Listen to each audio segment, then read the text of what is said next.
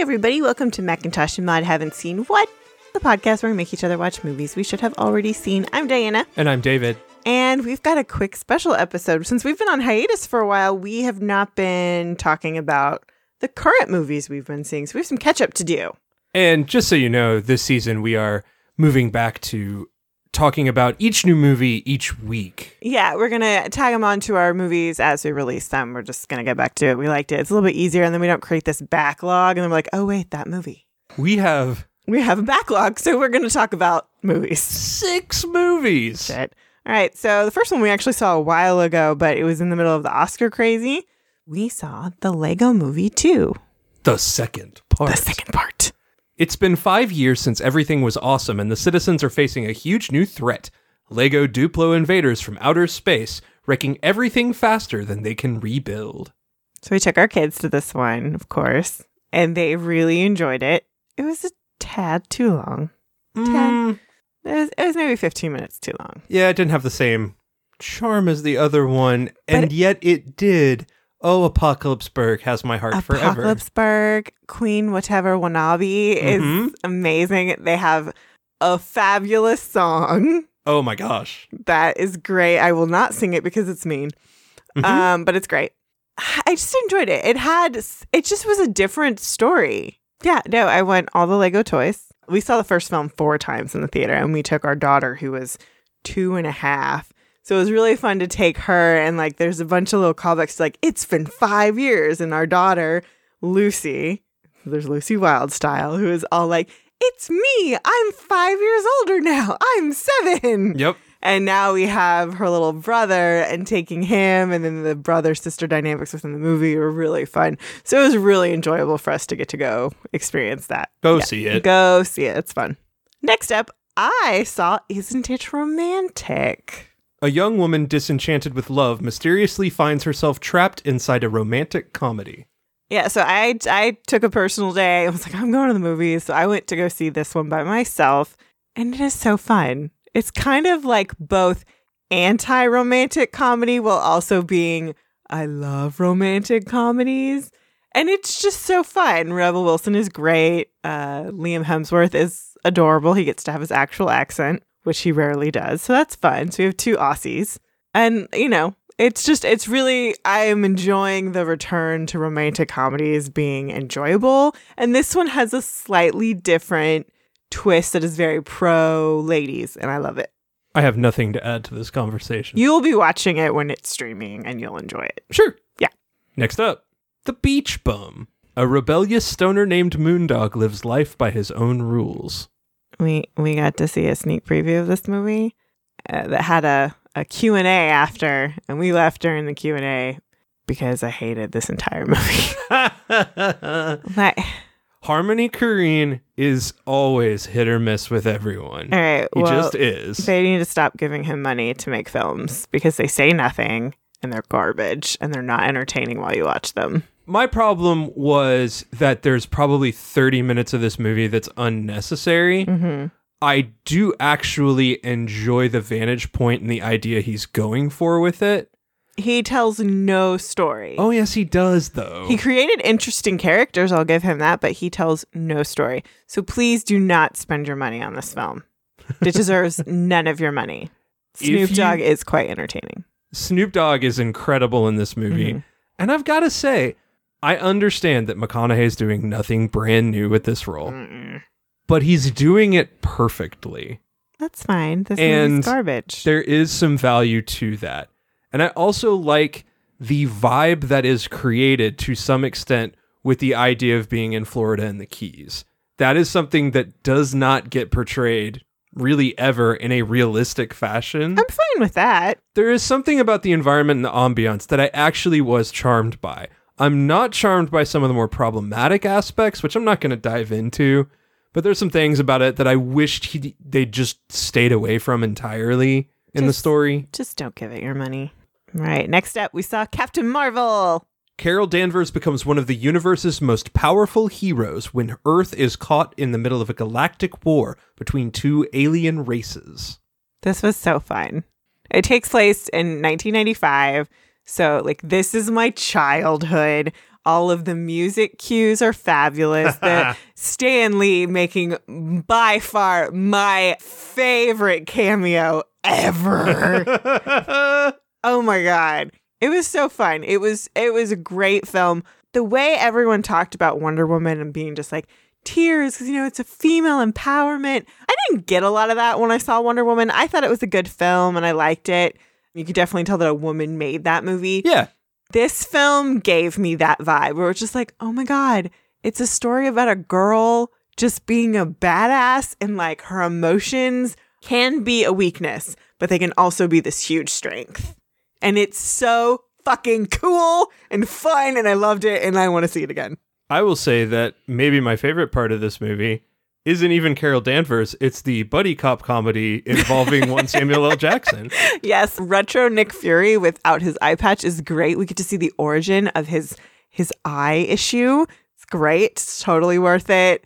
Please go see this. It is fun. Next up, we saw Us.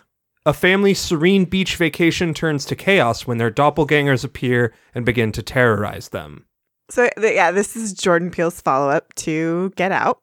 So much noise has been made about this movie already. But I I want to say this: you cannot go into this movie expecting it to be like Get Out It is Bec- not in any because it is not, and that is not a criticism of either film. It's just even so, like we saw this a couple weeks ago, but this film is still like developing for me. Like I'm still dissecting it, which is great. Get Out was a visceral experience. And it had a very had some very clear messages. That if you allowed it to wash over you, Mhm. you got the full effect of it. You wanted to go watch it again. Obviously, it values repeat watching. Mhm. But Get Out makes such a bold statement in such a visceral way that you get it. Us is so cerebral. It really is, and it it really like I like I'm st- like I'm still having trouble, but I I liked it. I liked watching it. It does have a lot of the horror film stuff in it that you'll enjoy. It has Jordan Peele's perfect balance of comedy within the horror, some wonderful homages to other horror films. I do have to say this. There is a set of twin blonde girls in the film. Do you know who those twin girls are? No. They are the girls who played Emma Green on Friends, all grown up. Oh. Ross and Rachel's baby. I found that really enjoyable because I'm a huge Friends fan. It just made me happy. In terms of acting, give Lupita the Oscar now. She's amazing. She's so insanely good. Winston Duke is insanely good. he's yeah, he's also fabulous. And the kids are kids- nuts. Kids are great. All of our actors really push it out there. Mhm. With Elisabeth Moss and Tim Heidecker, everybody's acting their asses off in it. And I think just watching it from that perspective, I really enjoyed it initially. Mhm. But I'm recognizing I was like, I got no message from this movie. I just know I liked it. And Yeah. I need to see it about eight more times before I can really form an opinion about it. I just need to think about this more and just not try to compare it to Get Out because it's not the same film and it's trying to tell me something else, but I'm not sure what exactly that is. And I think that's okay. And also amazing because how often do you go see a movie and you're just like, well, that was great. And then you leave and you don't think about it anymore Yeah. unless you're us and we analyze everything to death. Finally, Eh. Shazam. Shazam. This, this bio is so stupid. Mhm. We all have a superhero inside us. It just takes a bit of magic to bring it out. In Billy Batson's case, by shouting out one word, Shazam, the streetwise 14 year old foster kid can turn into the adult superhero, Shazam. Oh, IMDb synopsis. Ooh, whoever wrote this was writing the worst copy ever. Okay, so Shazam, so fun, super fun.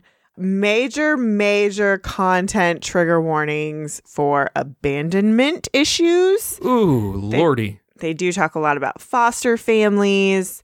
And also just it's hard. It's hard. also just issues of kind of neglect and just familial issues in general. Just non bio families.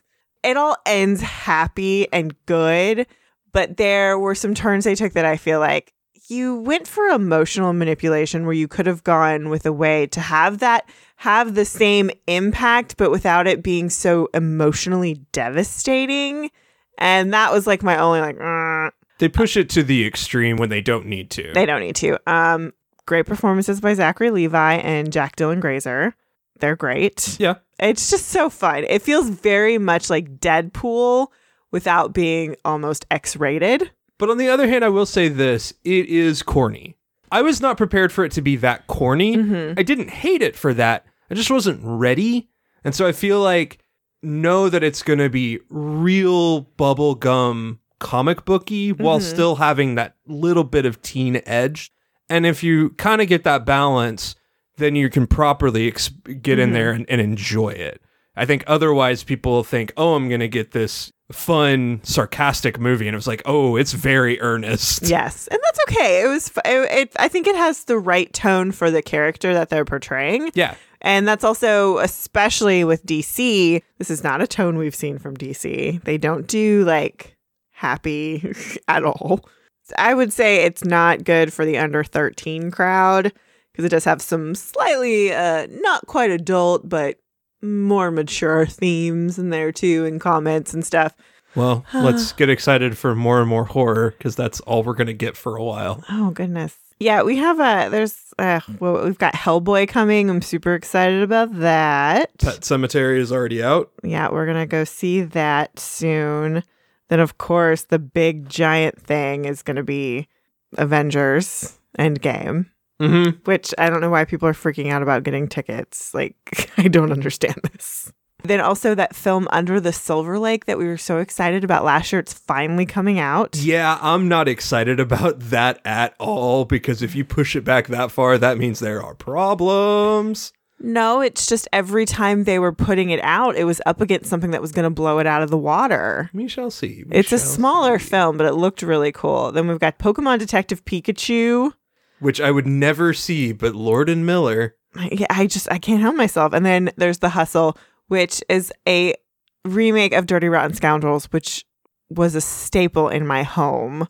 Oh boy, that Like, movie looks bad. It does, but I can't not see it. Mhm. I just I Mhm. I can't I kind of want to see John Wick 3. even I haven't seen the other We two. have to see John Wick 1 and 2 first. We can make that happen. No, I don't know. Other people love them, but it's probably right up our alley. don't commit us to more franchises. It's just two. It's just two, David. Uh, then we've got Aladdin coming out, which I don't know how Mm. I feel about that. Booksmart, Rocketman, which I again I don't understand how I feel about that. And then Late Night, the Mindy Kaling movie that's coming out. I'm super excited for that. And then of course Men in Black, two of our favorite people ever, Mhm. two of our most favorite, most attractive people in the world. I'm so excited. And then like eight billion more things. So that's just the first like like it's just gonna be a lot of punchy action films for the next few months. And I am okay with that. Well, shit, after all the Kubrick, yes. Kubrick, and then we're going right into Bond. It's just gonna be punchy, punchy, punchies. It's gonna be fun. I'm super excited. All right, well until next time. Bye, everybody.